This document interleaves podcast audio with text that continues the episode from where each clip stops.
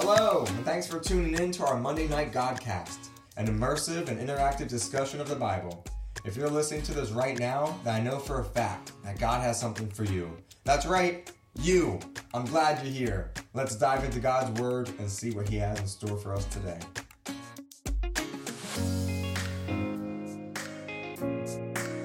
We're reading, we're going through the second chapter of this book today.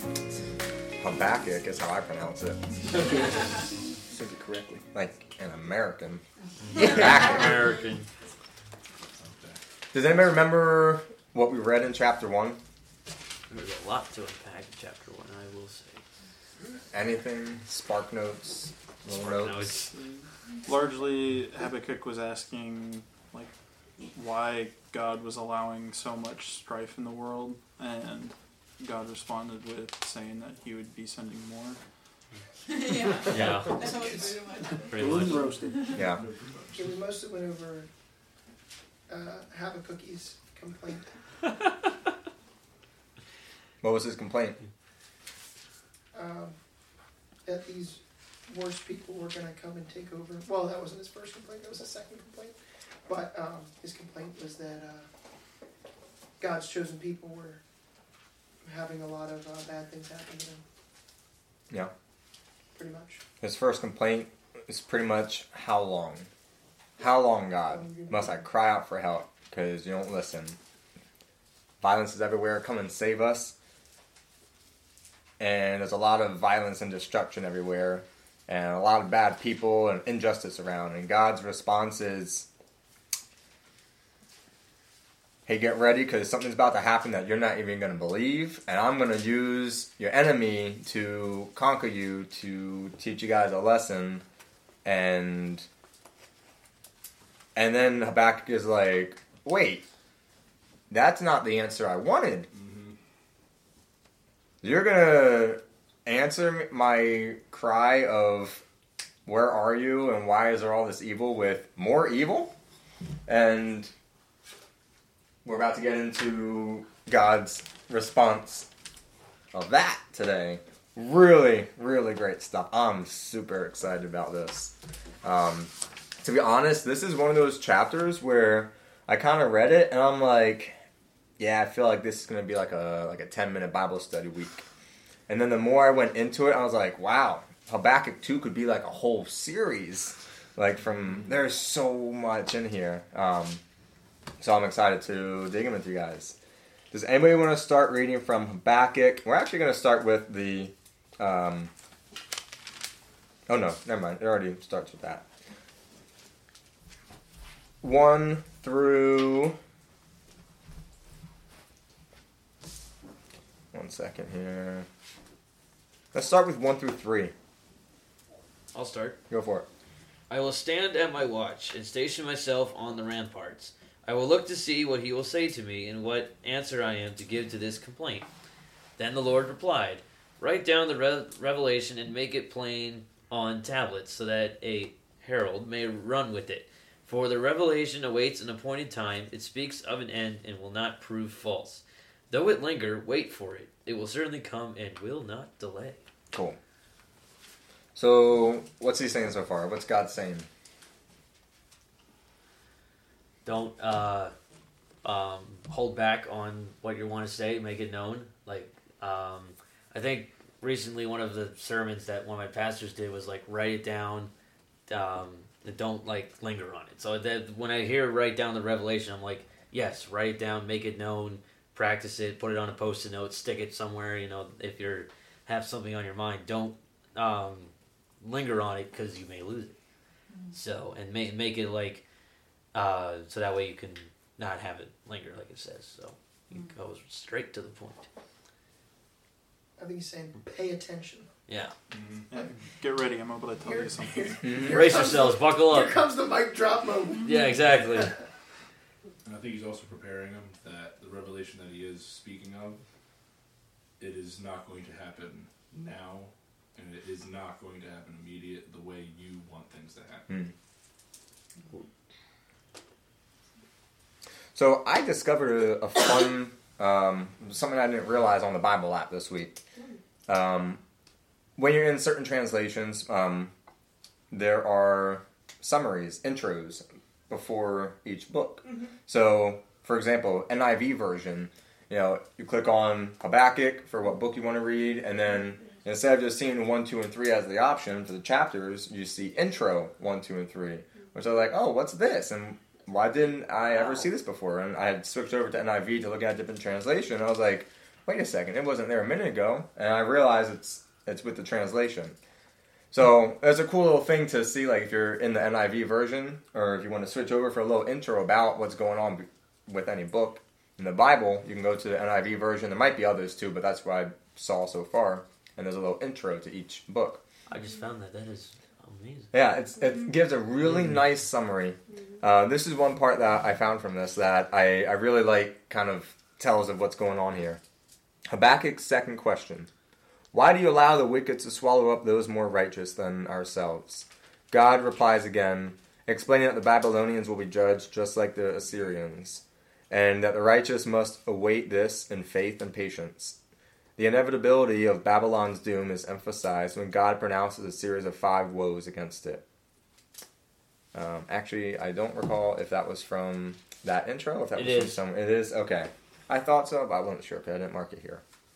But it it gives a nice intro to what is going on here, and it gives a nice context because if you don't know, if you're just jumping right in, we kind of jumped right into Habakkuk, and you know, I didn't give a whole lot of intro as far as timeline and all that stuff, but that's a little bit about what's going on.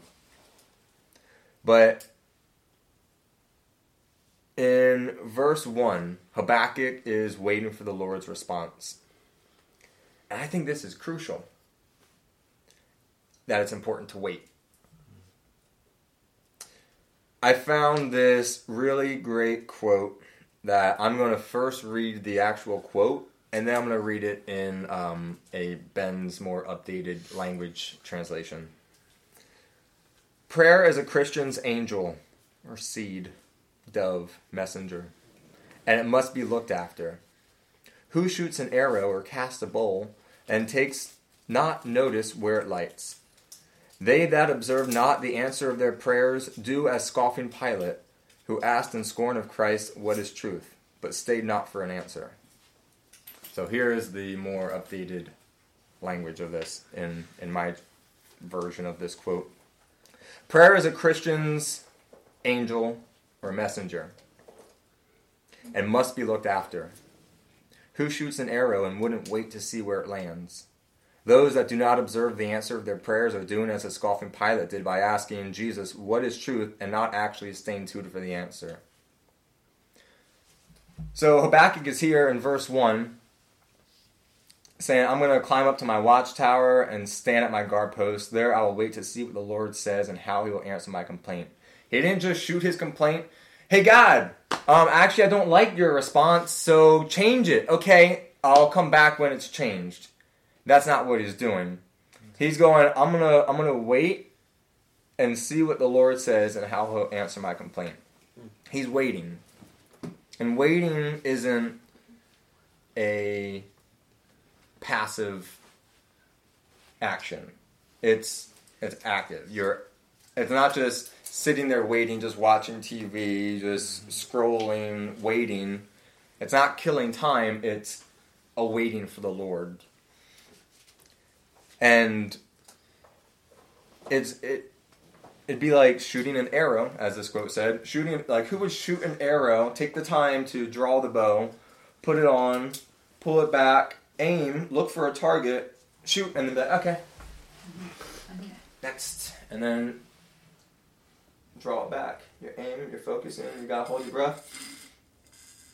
Okay, what am I gonna shoot at? And not looking, it would, it'd be pointless. Why would you shoot if you're not even gonna look where you're shooting at, what you're gonna do? This is saying it's the same thing with prayer. Why are you just gonna shoot off a prayer and not wait and not see what the Lord is gonna do with it? And I think it's something to so easily look over of just like, cool, he's just waiting for God. But that's something active that you gotta do. And and follow up with. Jesus says, pray without ceasing. Repeat repetitively, pray for the same thing over and over and over.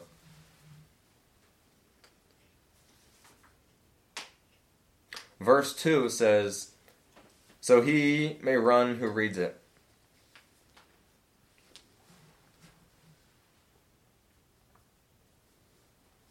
Can someone who has um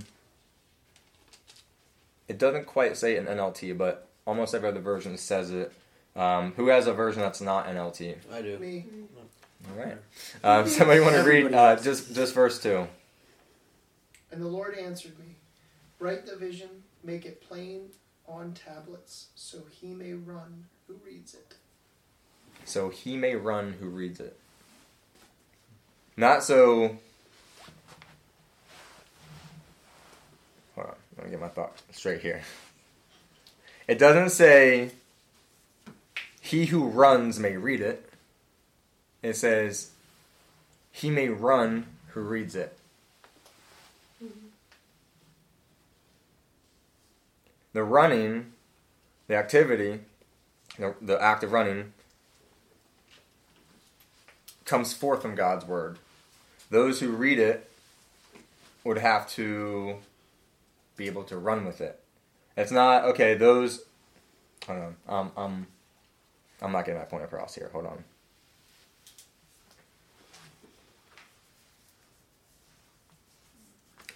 Whoever reads God's word here that Habakkuk is writing down, so that they would run with it, so that they would take his answer here and run with it. Anyone who is reading can run with it. Not just so that a runner can deliver a message, but so those who are having the message and are reading it will do something about it, will run with it. Hmm. Yeah, my mine has a little uh, footnote thing here. It says, "Write the vision." This word "vision" commonly refers to the prophetic message from God. See First Chronicles seventeen fifteen, Proverbs nineteen eighteen. Um, this message was uh, was to be a permanent witness, since it would not be imminently fulfilled. The content may be the entire book of Habakkuk, or some shorter portion, so he may run who reads it. This may refer to a herald spreading the message throughout the nation, or more generally, to anyone fleeing the coming judgment. Mm-hmm. Cool. Mine also over here says that he wanted the people to understand without room of misinterpretation or doubt of what he was saying when he was talking about the revelation and making it plain on tablets, like write it down exactly how it is, so no one can misinterpret it or doubt like what exactly he is saying right now. Hmm. They don't use like big vocab words and like crazy. Yeah. Like Gary can understand. and yet he's it's still a very poetic way about how he wrote everything here and which we, which we hit on last week with with the poetic style of writing it helps it become more memorable right you know i read I read a little poem, right? A, a non original poem, unfortunately. Um, right? You could just say I love you, and it gets the point across, or you could write something, you know, however cheesy it may be, but it more poetic. It gets a, a point across, and it, it, delivers it better, and it's more memorable. Um, and you'd be like, oh yeah, wow, you know, he mentioned about you know doing this in the poem, like that shows the love, as opposed to just saying I love you, which are words as opposed to expressing it. So he's writing it clearly. All right, verse 3. What's God saying about if it seems slow in coming, wait patiently? That almost seems like, hey, um, it seems like this is taking a while. Um, I'm becoming impatient. Um, what should I do? He's like, wait patiently. It's like, ah, for it will surely take place, it will not be delayed.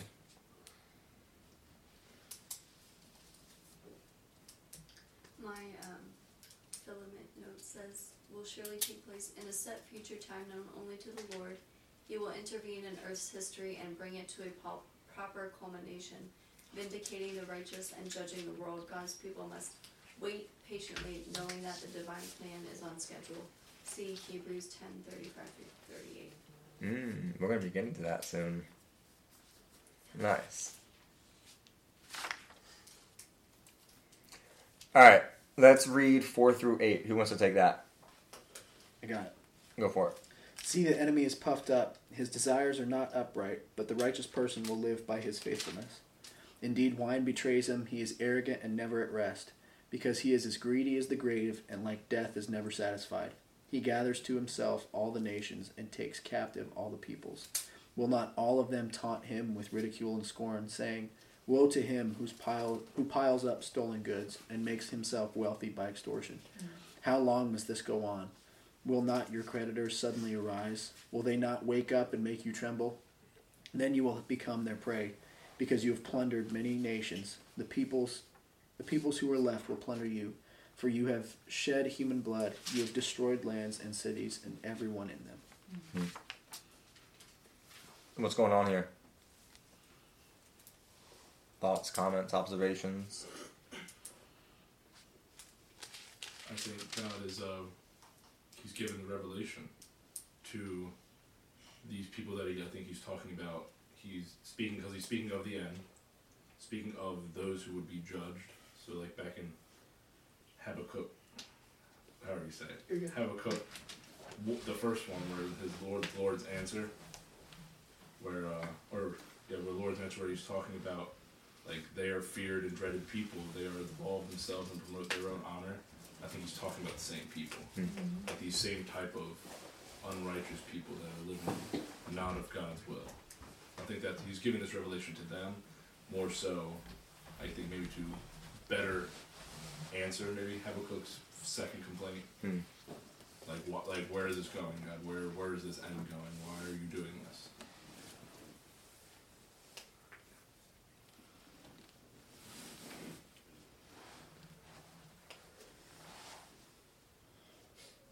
My translation says uh, in the beginning of verse four, "Look at the proud,"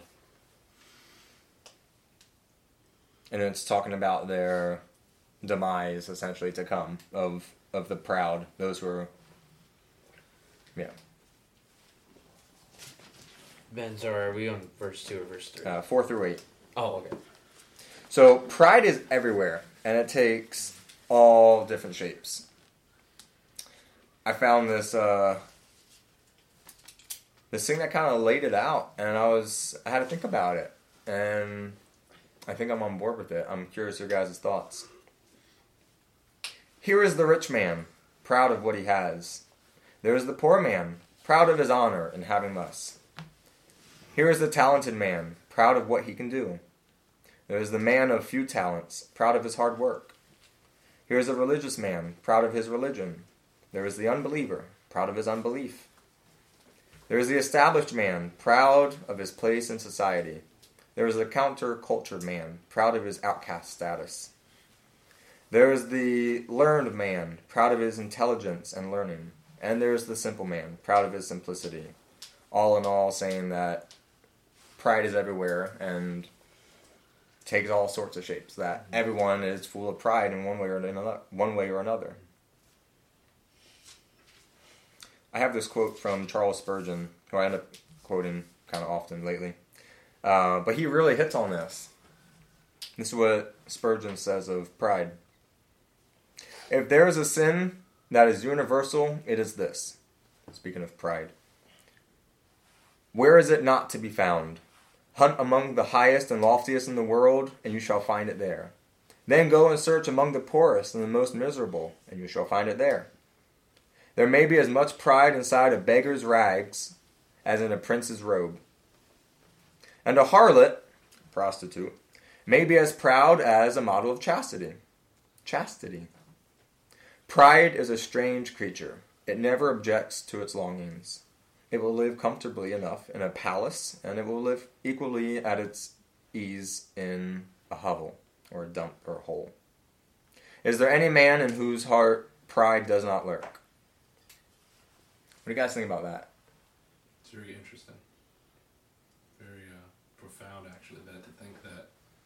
even someone that has that thinks they have no pride or they think like even like when you said that like all those things I was like yeah those are pretty prideful things but then right when you're into like the simple man even he finds pride in his simplicity mm-hmm. I was like man even wow we're going that with that just how much pride do we actually have in everything that we do and everything that we have even in our religion right even in our man I get I, man I'm a Christian I get to I'm saved or I get to praise God having pride even in that I was just that's just what I'm thinking. I was like, should we? Like then I've asked myself, well, then how do I get rid of that pride? Where how what is that a bad pride versus a good pride? That just brings up even more questions. That's a good question. Pride. Yeah, that's that's a great thing. What do you guys think? Because it's good to be proud of what you do. Exactly. It's, it's not that I you know I don't necessarily think that all pro- all forms of pride are bad because you know you want to take pride in what you do you want to do it. You know, God even says, everything you do, do to the glory of the Lord. Do as though you're working for the Lord. Mm-hmm. You're not gonna do. You're not gonna serve the Lord and do it poorly.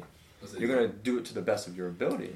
And I think it's perfectly fine to be pleased with your serving, to be happy, to be enjoying what you do. You know, I'm I'm proud of what I do at work. I'm proud of you know leading a Bible study. I'm proud of, you know, my marriage. I'm proud of my friend. Like I'm. Um, that doesn't mean like oh sin sin sin sin. Like I don't think that's the case. But what do you guys think? Where where is the line or when does pride become sin or when does pride become a bad thing versus a good thing? Yeah. So here we go for my uh, my weekly mere Christianity reference, right? Yes. Um, C.S. Lewis it, it absolutely broke me with this chapter uh, years ago. It's it's called the Great Sin. Um, it's like book three, chapter eight, I think. Um, and and he goes over a lot of it. I'm gonna skip to the middle of it because that's what you were just talking about. He says, Before leaving this subject, I must guard against some possible misunderstandings. Pleasure in being praised is not pride. The child who is patted on the back for doing a lesson well the woman whose beauty is praised by her lover, the saved soul whom Christ says, Well done, are pleased and ought to be. For here the pleasure not lies not in what you are, but in the fact that you have pleased someone you wanted and rightly wanted to please. The trouble begins when you pass from thinking, I have pleased him, all is well, to thinking, what a fine person I must be to have done it. The more you delight in yourself and the less you delight in the praise, the hmm. worse you are becoming. When you delight wholly in yourself and do not care about praise, the praise at all, you have reached the bottom. That is why vanity, though it is the sort of pride which shows the most on the surface, is really the least bad and most pardonable sort. The vain person wants praise, applause, admiration, too much, and is always angling for it. It is a fault, but a childlike and even in an odd way, a humble fault. Hmm. It shows that you are completely, you are not yet completely content uh, with your own admiration. You value other people enough to want them to look at you. You are, in fact, still human. The real black, diabolical pride comes when you look down on others so much that you do not care what they think of you. Of course, it is very right and often our duty um, not to care what people think of us. If we do so for the right reason, namely because we are so incomparably more, we care so incomparably more what God thinks but the proud man has a different reason for not caring. And then he continues on. Interesting. Yeah, but I. That's great. Oh, it's it's so good. It's I can't even tell you um, how much this particular chapter changed my life. So to put it plainly, and more simplified than all that, where is the line, or when does it turn bad? I said, we talked about last week when we were questioning, if we're questioning God or we're asking the question, it's just based on your attitude towards it, um, and like how you are perceiving it. Well, Great the answer. focus is shifted from yeah. like as believers, our job is to reflect Christ to the world, but also point the world back to Christ from us. Like there's like we're just supposed to be a mirror, and the second that that mirror stops reflecting back to Jesus towards an unbeliever and it's just looking at us. That's the problem. Mm-hmm. Everything we do, everything we should do, needs to be pointed back towards Him. And when that, when the object of our affection, attention, and desires and pursuits shifts from the glorification of Him to even just the people pleasing within our hearts or just our own personal desires, like like what C.S. Lewis is saying, is like you know me pleasing my teacher in my class or me doing the job that my boss wants me to do to the best of my ability and the excellence that's not a bad thing. When they reward me for that, that's not a bad thing. But when the desire is for them to look at me and say, look how good he is, he did a good job, instead of, you did a good job, great, thank you, Jesus, for letting me put my effort mm. into this and giving me the opportunity. Like, that's where that perception comes in, in my opinion. And I think, too, it's unique that, dare I go so far to say, is pride is the only thing that unites every single human being on this planet. Like, there, there's pride in something even if you're in a crappy situation, you can have pride in some form, shape, or way. And so, like, I think that's the biggest barrier that, as a believer, trying to talk to an unbeliever, that you have to get past is that pride. And I, I just had that thought as we started reading about the pride is that everybody's got it, mm-hmm. every single person. Yeah. So it's true. It's part of uh, it's part of the first sin. I mean, mm-hmm. they sinned because they wanted to be like God. Right instead of just getting their place before God, they wanted to be like Him. Mm. So it's part of right. you know what the original sin was. Yeah. So the answer for you know how we're not full of pride is to submit ourselves to God, mm. because just like everybody said, if you if you do everything for the glory of God, then you are not the end of all things. Right. It's not about yeah. you. It's never yeah. about you. So everything that mm-hmm. you do points at Him. Right. Mm-hmm. But anyone who doesn't follow Jesus and doesn't point Jesus as their first, that they are the end of something yeah. or something else is, right. not God. So we're putting our worship in the wrong place because mm-hmm. it's not going to Him. Absolutely. So it's just submitting ourselves to God. Mm-hmm. Well said. That's I heard good. something the other day that shocked me. It was like our job as believers is not to imitate Christ, but to be continually transformed by Christ, and that that wrecked me for about two days it's like, well, doesn't Paul say we're supposed to be imitators of Christ? But in in the sense of when we just try and like for me, when I try and imitate, then the focus becomes on my behavior, what I'm doing, what I can do to correct it, and instead of allowing God's transformative work to continue to work through me. And when the focus is on what He's doing in me, by default, I naturally start becoming an imitator of Him. And so, He's the end all be all. It's great. At that point. Good stuff, guys.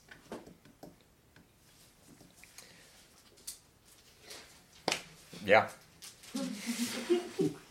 um, I, I think God is really saying here, like, I know how to deal with pride. I, I know what I'm about to do. So, verse 4. This uh, this brief statement in verse 4 of, but the righteous will live by their faithfulness to God, is a statement that is not the most, but one of the most um, quoted Old Testament statements found in the New Testament. Does that make sense? Mm-hmm. Okay. Um, Paul used it to show that the the just live by faith, not by the law, and that being under the law isn't the way to be found just before God, but only living by faith is.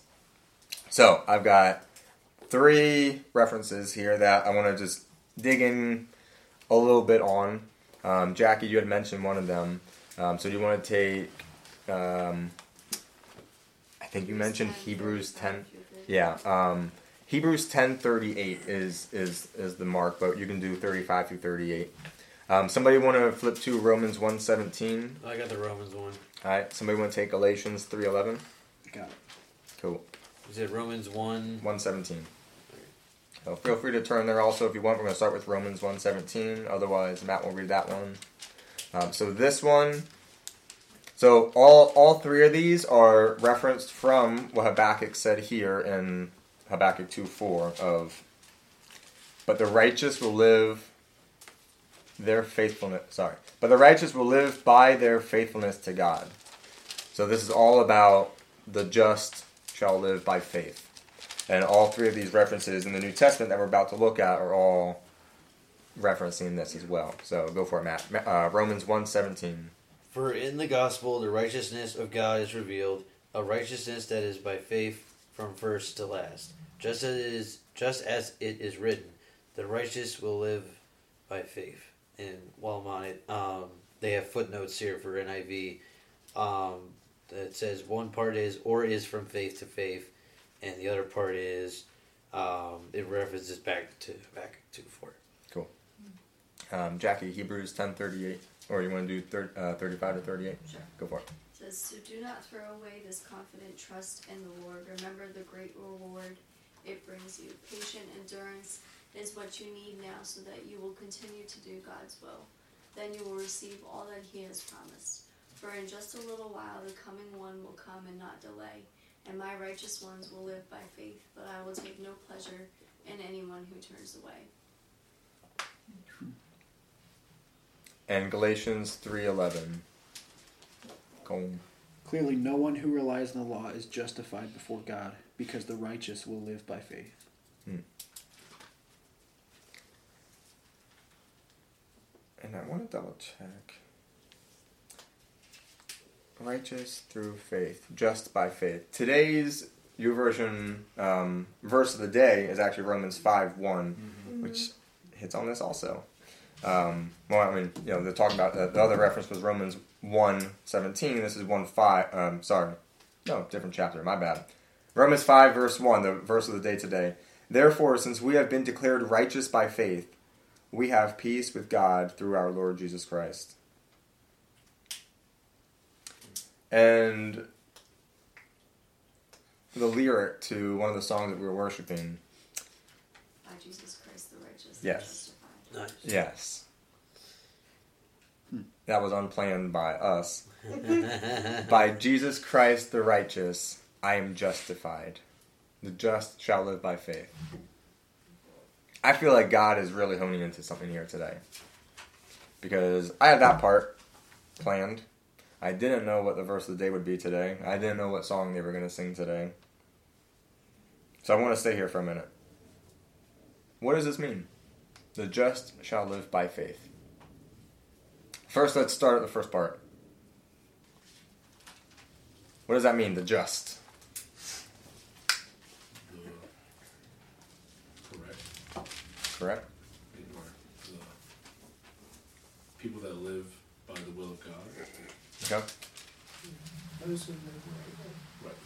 right? That's word, word.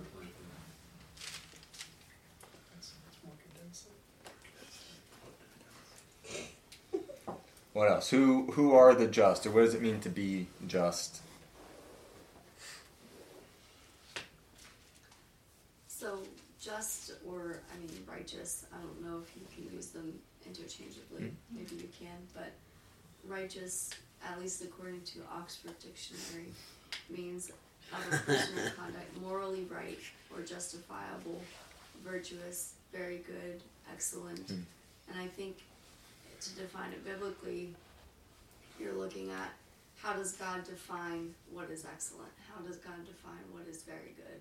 Mm. Um, and for me, when we talk, it reminds me of the verse in Philippians where it talks about whatever is pure, whatever is lovely, whatever is um, good, whatever is, and you know, a whole list of things like think about these things. And then there's another place where it talks about keeping our eyes or our thoughts fixed on the things of heaven, not on the things of this world. So for me, putting those things together, like to live righteously is to believe in the things of heaven and to desire those things and to desire what is noble, what is pure, what is right, what is admirable, all those things and, and wanting to embody that. Pastor Greg at church talked about clothing ourselves with tenderhearted mercies, walking humbly, um, like that to me is living righteously, living according to the things that we know and can read and hear that are pleasing to God. That's that's righteousness. Um, yeah. There was something that you posted like last week or a few days ago from uh, Priscilla, Priscilla something. Shirer. Do you remember what what she was talking about there? She um, about unlocking the key, like prayer unlocks the keys to heaven and pushes darkness back. And there was more. Maybe that maybe okay. I was thinking it was about that, but I think that was about one of my earlier points about about prayer. Yeah. And and kind of shooting so. your arrow. I think it was. Okay, that's what it was. But I like that too, and that that was kind of what I was thinking of, like something that connected with that of mm-hmm. of prayer unlocking. Like the keys to heaven and spirit, like if we want to see miracles, like prayer. Prayer is our gateway mm-hmm. to those kinds yeah, of things. And that's that, what it was. That was her yeah. thing of getting, getting that out. Yeah. Okay, so I think we got a good grasp on just, and and by definition, it's kind of you know morally right and what we're looking at, at what is morally isn't by man's moral standards, it's God's moral standards, um, which man gets. Okay, we we like this of you know killing is bad and helping people is good based off of what God says to do and not to do. So the just. Okay, we got that part of that um, down. The just shall live by faith. What does that mean to live by faith? I think this is a lot easier said than done, and a lot. I, I feel like we're all like, oh yeah, yeah, live by faith, but like, how do we break this down? How do we? How would we describe to a non-believer what it means to live by faith? Because this is a very Christianese phrase. Oh, just live by faith. Oh, not by sight. Not by sight. Well, our whole system of belief is based on uh, is based on someone that we can't see, mm-hmm. and everything that he holds valuable, which also it's not what the world holds valuable.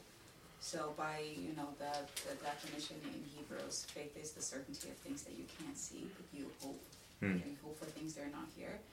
That's what live by faith is. You're living by things that are not in front of you, that the world is acting completely against, and you see people doing all sorts of evil things and you know apparently getting away with them but you still hold on to that moral that is based on Christ and you're you're holding on like your heart on the what Jesus told you to do, what the Bible tells you to do, even though there's not a direct reward. It's not like, you know, a little life that you get or little gift that comes to your door. Mm-hmm. But in your heart you know that there's a judge above everything, a God above everyone.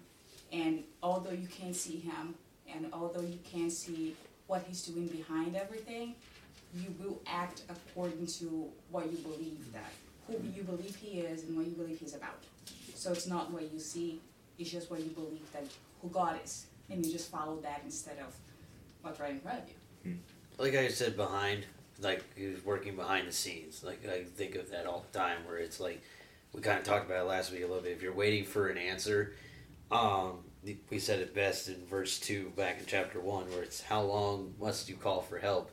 but you don't get a response or there's no one listening when you need it the most. So definitely kind of flashback a little bit, but mm-hmm. still you hear him, you know, doing the complaining and then as we're diving into the part where he's answering, you're like, okay, there's actually a conversation happening here. It's mm-hmm. not just which is not just going one way and just sits like you said with the arrow. It's the best way to mm-hmm. describe that when you shoot. You want to like hit the target, or it's like, are you going to hit something, or is it just going to fly in the wind? Mm-hmm. mm-hmm.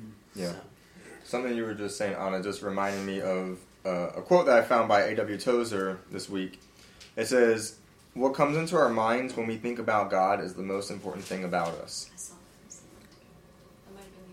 It was me. I, I, mean, I posted. You may have seen it elsewhere too, but I heard it on the radio. I looked it up, and I was reading a little bit about that and I thought it was so interesting. Mm-hmm. What comes into our minds, me personally, what comes into my mind when I think about God is the most important thing about me.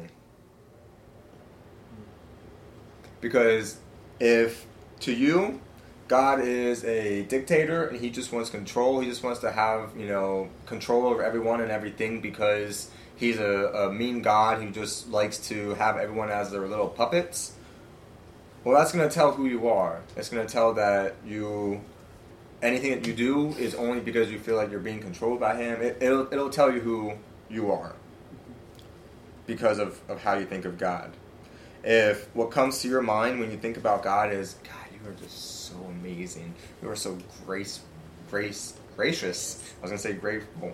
You're so gracious. You are so merciful. You are so just. If those are the things that come to your mind, and the list goes on and on, that tells someone everything they need to know about you. I mean, the, the question that was lingering all through John, the book of John, that I kept asking, that it seemed like everybody was asking. Does anybody remember that question? Close. Close. Where, where? Oh, no.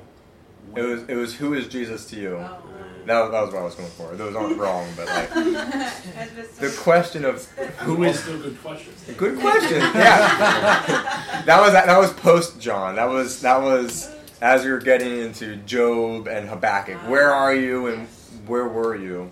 Um, but yeah, good good good memories on that. But who is Jesus to you? It was a question everybody was asking Jesus, like, who are you? And he was like, you say I am.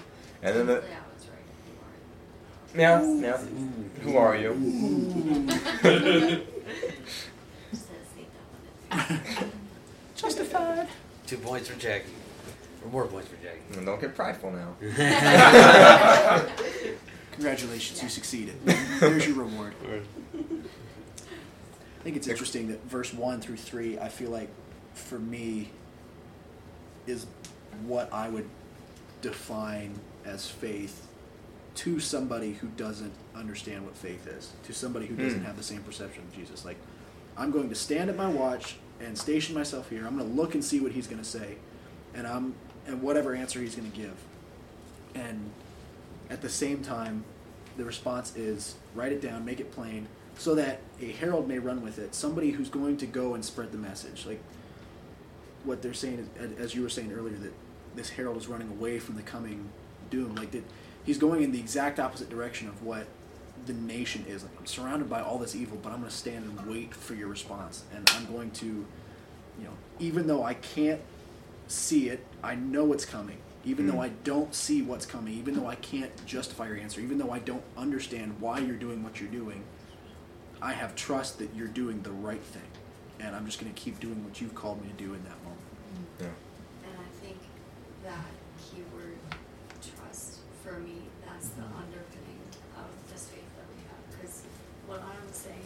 Hebrews 11.1 says, faith shows the reality of what we hope for. It's the evidence of things we cannot see. And the implication in that verse is that we can't see them, but we trust in A, who is giving the direction, who is guiding and directing us, but also we trust that what he is saying, what his decisions are, what his guidance is, is is good and it's going to be for our good. Mm. And it goes, Hebrews, I think, is the great chapter of faith. Like, that's 11 specifically talks about great examples of faith, and it goes through Abraham and all of those mm-hmm. people and Isaac and everybody. And 17 specifically, verse 17, it talks about it was by faith that Abraham offered Isaac mm-hmm. as a sacrifice. Right? Going back to that story of like, how does it even make sense? God, how? You gave me this promise and now you're taking it away, mm-hmm. seemingly mm-hmm. according to what we with our limited eyes can see it's going away. It doesn't make any kind of sense.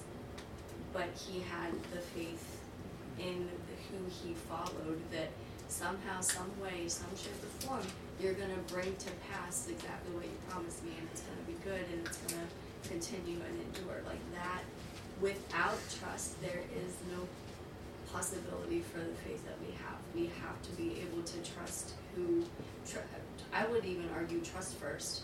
Like faith like, you can build that and you will build that, but without trust, it's not possible. You can't, you can't have it without Yeah. trusting for sure. who you are having faith Mhm. in. Why am I going to put my faith in somebody that I can't trust? I won't. Like that's for me. That's what it comes down to. Mm-hmm. Yeah. So verse eight, I'm gonna I'm gonna move on here. This is great discussion. Um, I feel like we could stay here for the rest of the Bible study, but um, let's let's move on a little bit here. Verse eight. Uh, here, God is assuring Habakkuk that He knew how to deal with nations like Babylon. He promised the Babylonians. He promised the Babylonians that just as they plundered many nations, so one day others would plunder them. And this shows justice. This shows a just God. Now, God is merciful and He's just and a lot of times they don't go hand in hand. When you know a judge here on earth will either be merciful, all right, you know, even though you're guilty, just just serve some some uh, some some time and uh, do some community service hours, and you're good to go. That that would be pretty merciful for someone who just committed murder. And something that would be just is you're going to spend a lifetime in prison, and that would be just. He got what he deserved. But God is that balance. God is the perfect balance of being merciful and just. Which could be a whole other series in its own, but um, God is showing justice here that Babylon, yes, I'm going to use them, but they're not just going to get, get away with it. They, they will have to face the consequences to their actions. All right, so there are five woes. Not whoa, but woes. W O E S. There are five woes or sorrows here um, in Habakkuk 2. The first one we, we read already in verse 6. Uh, NLT will read, What sorrow awaits you? What sorrow awaits you, thieves? Others might say, Woe to the dishonest, woe to the greedy, uh, what else does it say out there for verse six? Or is that it? Um. What, Who? Uh, six at uh, two six. It was his own already about taunting. You'll see woes. Oh, um, the but we said well about extortion, but then we said stealing. I think that might be. Okay, I think it might just be dishonest yeah. or greedy. This is woes to him who heaps up what is not his own. Okay. Yeah. says Okay. All can pretty much be, I guess, condensed down to greedy. Woe to the greedy. That's the condensed wait, So there. Oh man, I don't know if I can get to all this. Uh. No, no, no. Where'd no, go, Jackie. Did you read the one Because I have the, the King's James says, Woe to him that increases that which is not his. Um, Luke 12 has um, a parable of the rich fool, which I'm going to kind of read quickly or skip around a little bit. Um, Luke twelve thirteen to 21. Um, and this is to go along with the woe to the greedy. This is Luke 12, 13. Parable of the rich fool. Then someone called from the crowd, Teacher, please tell my brother to divide our father's estate with me. Jesus re- replied, Friend, who made me a judge over you to decide such things as that? And he said, Beware, guard against every kind of greed. Life is not measured by how much you own. and he told them a story. A rich man had a fertile farm that produced fine crops. He said to himself, What should I do? I don't have room for all my crops. Then he said, I know, I'll tear down all my barns and build a bigger one. Then I'll have enough room to store all my wheat and all my goods. Then I'll sit back and say to myself, My friend, you have stored enough away for years to come. Now take it easy, eat, drink, and be merry. But God said to him, You fool, you will die this very night. Then who will get everything you worked for? Yes, this person is a fool to store up earthly wealth, but not have a rich relationship with God. Woe to the greedy. Woe to the one who piles up everything they can here on earth. Why? You might die tonight. And then what? You wasted all your time gathering all this stuff, but you've got no relationship with God.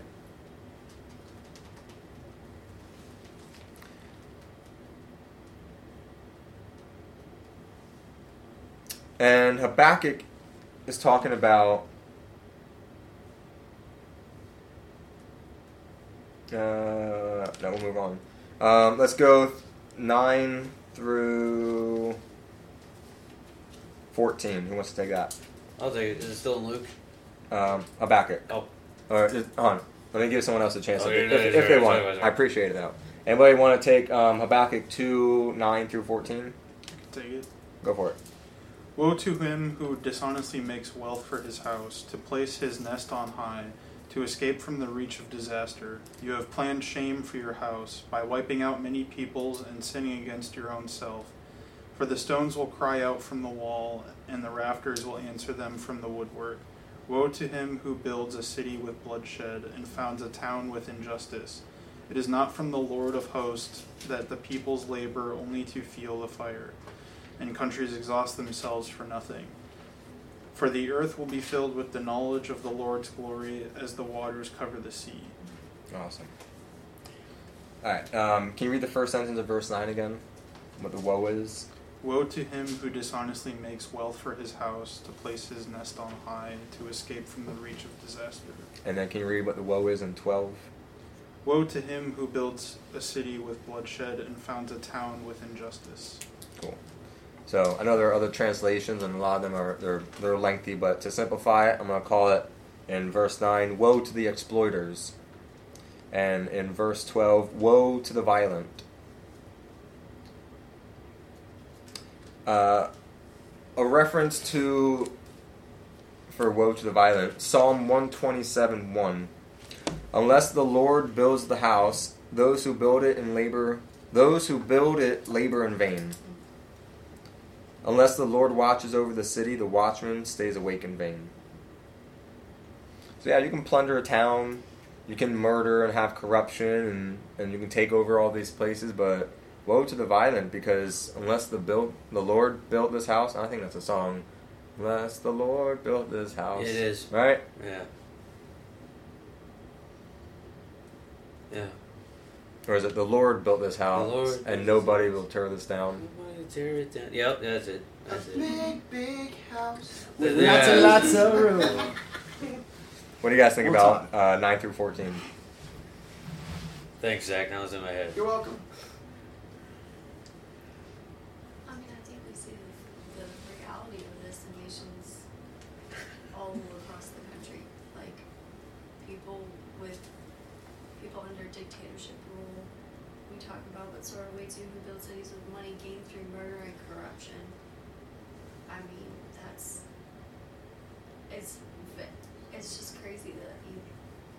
years ago was this written, and it hasn't it hasn't changed. Like that's still the the legacy that is waiting for these people and these nations that are corrupt. Um, hope you know we hope and pray that it's not the people that we the message of hmm. God is reaching people to change nations, and we can pray that that be the case, and hopefully we do. But this it's still so real. Yeah. Who wants to read? Oh, actually, no. Verse 14. What do you guys think about this? For as the waters fill the sea, the earth will be filled with an awareness of the glory of the Lord. This was also one of the Bible mm-hmm. verse of the days just this past week or maybe two weeks ago.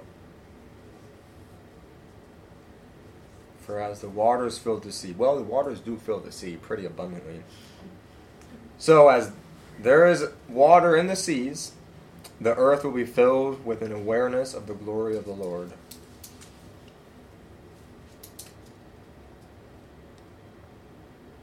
Whether by our hand or His, whether it's through our words and us reaching lost people, or through His or through His return, when there is no more hope, for them, like the earth will know his glory at some point. Mm-hmm. Nobody knows the date or the time, but at some point in the end.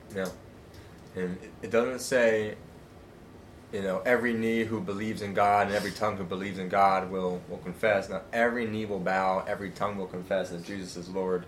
That's a song, too. Mm-hmm. And it's, I think that's what this is speaking of.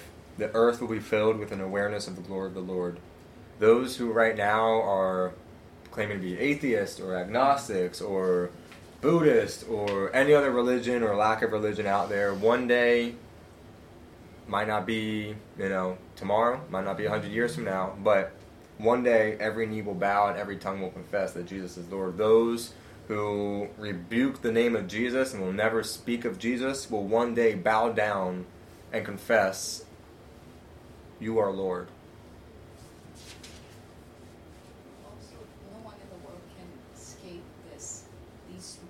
Mm.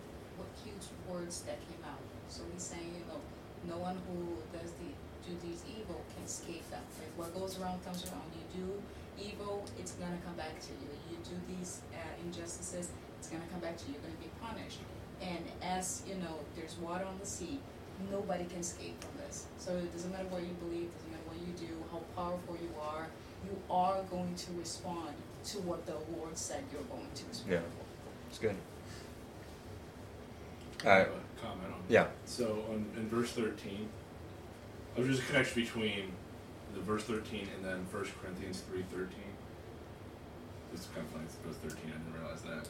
But it says, Behold, it is not that the Lord of hosts, the people shall labor in, in the very fire, and the people shall weary themselves for very faintly. They talked about fire, how their labors will be tested by fire. Hmm. And in 1 Corinthians 3.13 also says, their work will be shown for what it is, because the day will bring bring it to light. It will be revealed with fire, and the fire will test the quality of each person's work. If what has been built survives, the builder will receive a reward. If it is burnt up, the builder will suffer loss, but yet will be saved, even though only as one escaping through the flames. So I just think it's interesting how they're both. I don't know if they're talking about the same thing, because I think in First Corinthians they're talking about salvation as is everyone will build and have labors in this world, but it will all everything will be tested by fire, and that when it says in in the NIV version it says that it will be fuel to the fire, that you're that all that all this work that the nations are doing that are built upon bloodshed, all the violence, it's built on that. It's just you're building, you're just putting fuel to your own damnation, your own fire, the fire that will come and test them. Hmm. And I just think it's interesting. No, it's the same. It's the good. same thing with the actions that we do here on this earth. Mm-hmm. Like yeah, that's one. That's, yeah. yeah. That's not. I don't think it's actually just talking about I built a house. That's what's being right. tested. Mm-hmm. Yeah. It's talking about the works, your mm-hmm. works, your yeah. your labors, everything you've ever done, and all your actions will be tested by fire, mm-hmm. and that fire will either burn it or not. Yeah. Disco inferno. Uh, let's go 15. Let's finish it out. 15 to 20. Who wants it? 25 bend points. I will take it. Go for it. Give me those bend points. All right. Woe to him who makes his neighbors drink. You pour out your wrath and make them drunk in order to gaze at their nakedness. You will have your fill of shame instead of glory. Drink yourself and show your uncircumcision. the cup in the Lord is. the cup in the Lord's right hand will come around to you, and utter shame will come upon your glory.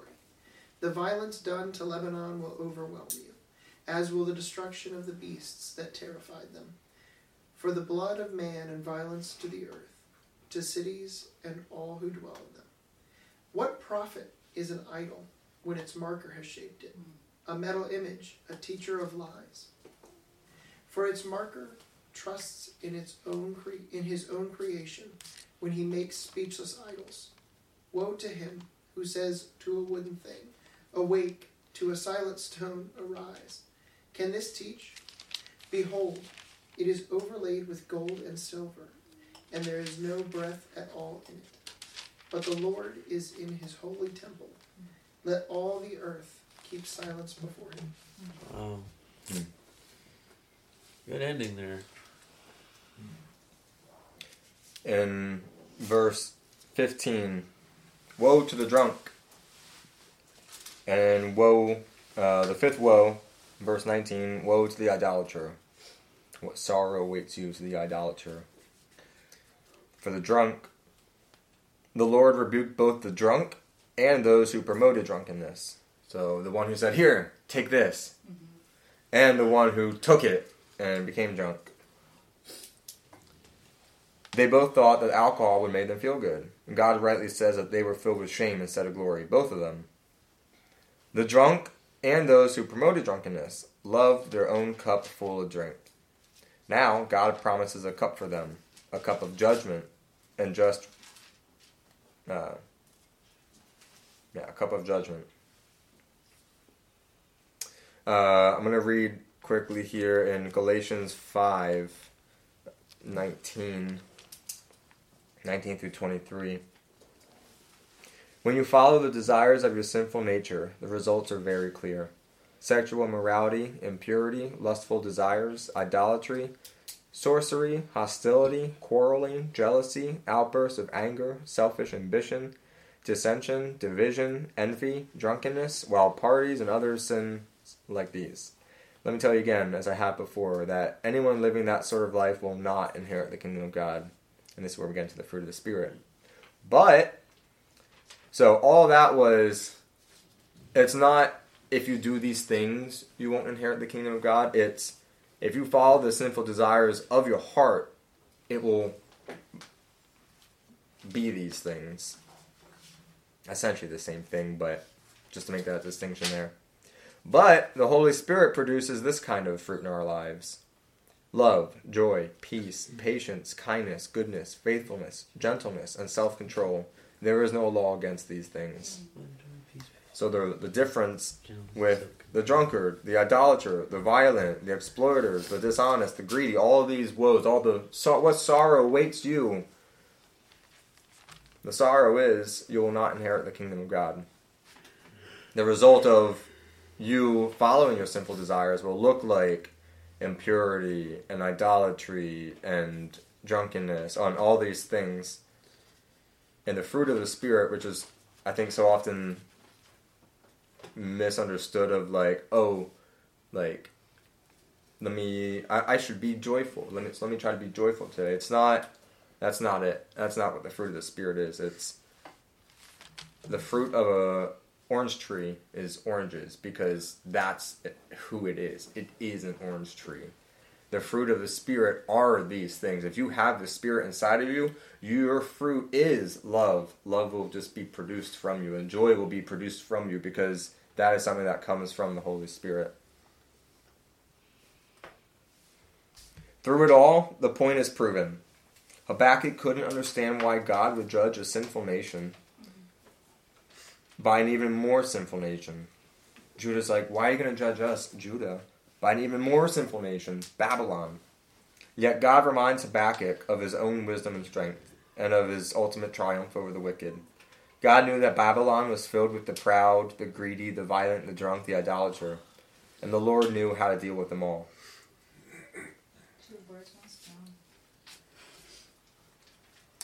So, how does God's responses answer the concerns of Habakkuk? Or what lessons should we learn from them? I just thought of this question. I don't know if this answers that, but more answering a question with a question. Yes, I like it. Good, go for it. So, do you think like so when Habakkuk when because just kind of if he's asking all these questions like why like you like when you just said why are you sending more simple people to like punish us for sinning like they like it's kind of like counterintuitive almost. And then God gives these like kind of not vague, but kind of just plain answers that are or visions. I guess it was that I didn't know, but they are visions. What are like? What do you think he was going like through his head like, or do you think that God was giving them? If if I'm giving like you said like the greedy, the the violent, all these different woes, he was giving them to him also to say if you're afraid now, why are you afraid? Do you think you're greedy? Do you think you're violent? Do you think one day at the end you will be judged of this of these sins, or are you my chosen people? Are you Israel? Are you my promised people? That are you going to be better? Maybe that's the lesson he's trying to teach him that these Babylonians are coming to do that. They will be these people, but are you also the same people? Like how much different are you mm-hmm. from these people that are coming to do wrong to you? Right how much more so like like, like the suffering of Christ, or like how Jesus prayed. Like how much more so then should we pray, or how much more so will we suffer as he like sometimes like in my own I'm like man Jesus was hung on a cross. Hope I never get hung on a cross. But like, why do I why do I have that pride that I think I shouldn't be hanging on a cross, mm-hmm. that I shouldn't suffer, that I shouldn't be spat on, that I shouldn't be mocked or persecuted. I think that's kind of what the message he's trying to send to Habakkuk right now. I, yeah, it, I promise this will. I'll, I'll, I'll, bring this train around. Uh, so when it comes to, like long um, it's not going to be that long. I promise. for, for me especially, it's not going to be very long at all. Um, so like when it comes to so again going back to what C.S. Lewis said, I didn't read this part, but he talks about the pride. You being able to tell a, a good uh, metric for how much pride you have is how much you don't like pride in other people. How hmm. much does it bother you when you see it in someone else?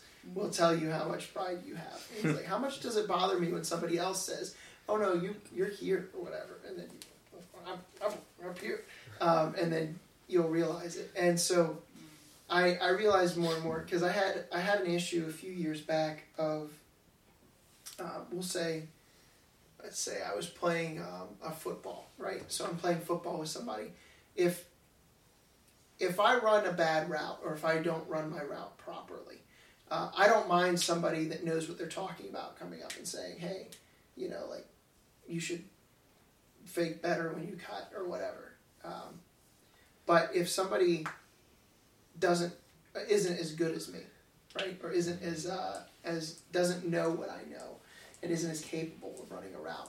Uh, them saying, "Hey, you know, you should do this when you run a route," would be like, "I, you aren't that good, like, yeah, right?" Um, and so, I, I it came it, it came up as an issue, and it's it's funny because I was going through mere Christianity uh, when I was having this issue with someone um, it wasn't about football routes and stuff like that. But I realized that my issue was not with there was someone that was constantly correcting me that I felt I was better capable. Uh, I was more capable than they were, mm-hmm. and I was I was better than they were at this specific task. Um, yet they were constantly correcting me because they had blah blah blah such and such experience and blah blah blah. And I'm like you you're you're terrible at this. you have no room to talk. Uh, but my issue wasn't with them speaking ignorantly.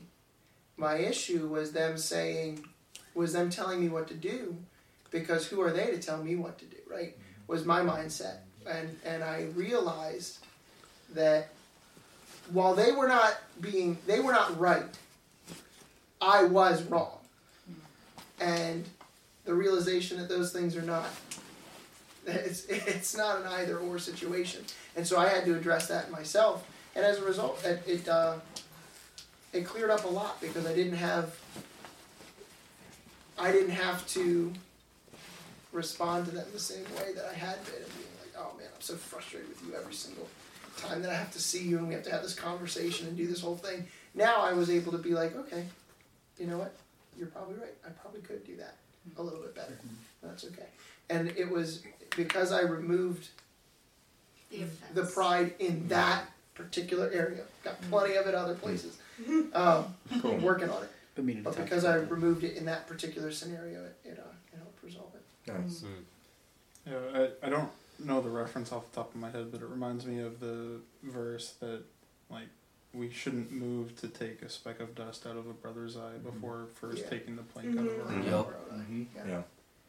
It was great that you said that because I had a similar experience with my brother, where we were at, at the bar and actually you were on your cruise, and we were having this serious conversation. The other guy was saying something about like, "Oh, if you're not baptized this certain way, you're going to hell." and I was like, I was like, well, what about? And then I, I, I couldn't think of like a good example that I kept bringing out different scriptures and everything. Couldn't think of a good example. But then like a lady was like, "Oh, the thief on the cross," and I was like, "Perfect example. Thank you." like, that's a wonderful example because he that's was baptized. Jesus literally looks at him and says, "You will be saved." But then the other guy was like, "Well, oh, I don't believe in you." He was like, "Well, then you won't be saved." Yeah. But then so for we were having this conversation, and my brother said something like, like like he, he kept trying to intervene, and I kept hitting this nerve, and I kept thinking, "Oh, it's because of him. It's because of him." but I have this pride that because he may not know as much as I do, mm. but because he, he asked this question, he was like, "Did they cut Jesus' hair when he was crucified?" Like out of nowhere, and I was like, and I don't know why, but I was like, I was like, what? And, like, what? and I told him, I said, "What a dumb question." And like it shut him down, and like immediately, right when I saw the shutdown of his head, it made me. It, I mean, I'm not even lying. It, it turned my blood into water, because I felt, I felt faint. I was like, that was horrible. I was like, I should not have said that. Like that was just straight. That was wicked. And like I and then like I had to have like a whole twenty minute conversation with him. It was like, Gabe, please tell me, please, I want to answer your question. I want to answer your question because I was like, I felt so bad. I wanted to make that wrong right, but I that where that pride lied. It wasn't that he asked that question. It was that like I thought that was a dumb question. Mm-hmm. When reality, like I didn't even think about it, but in reality, it does say that they cut his hair. Oh. Yeah. there you go. Because he was thinking of the song. Just, we had this whole conversation about it. And I was like, if I didn't have that pride there about hmm. why the asked this, to me was a dumb question at the time. And I, but right when you said that, I really, yeah.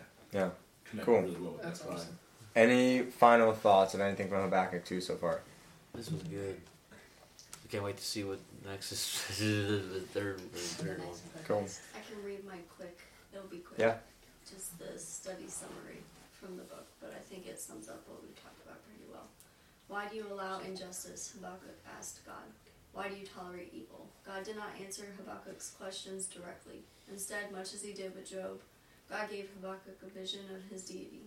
Whether or not the prophet understood God's ways, he could safely trust him. Mm. Habakkuk's questions echo in the hearts of all God fearing people. The book of Habakkuk does not offer easy answers to the problem of evil in the world. Instead, it gives sound reasons to exercise faith in the sovereign, holy, and just God who will ultimately bring justice to his world. Mm. That's great. Mm. Did you write that? No. Good job. No, that, yeah, that, that hits it right on the mark. Just like Job, it doesn't answer the hard question, but the easy answer is faith. Faith. Mm. It's easy. Easier said than done. simple but not easy. The answer is faith. It'll take your entire life to figure it out. To not figure it out. Take your entire life to walk by faith. To yeah. do it.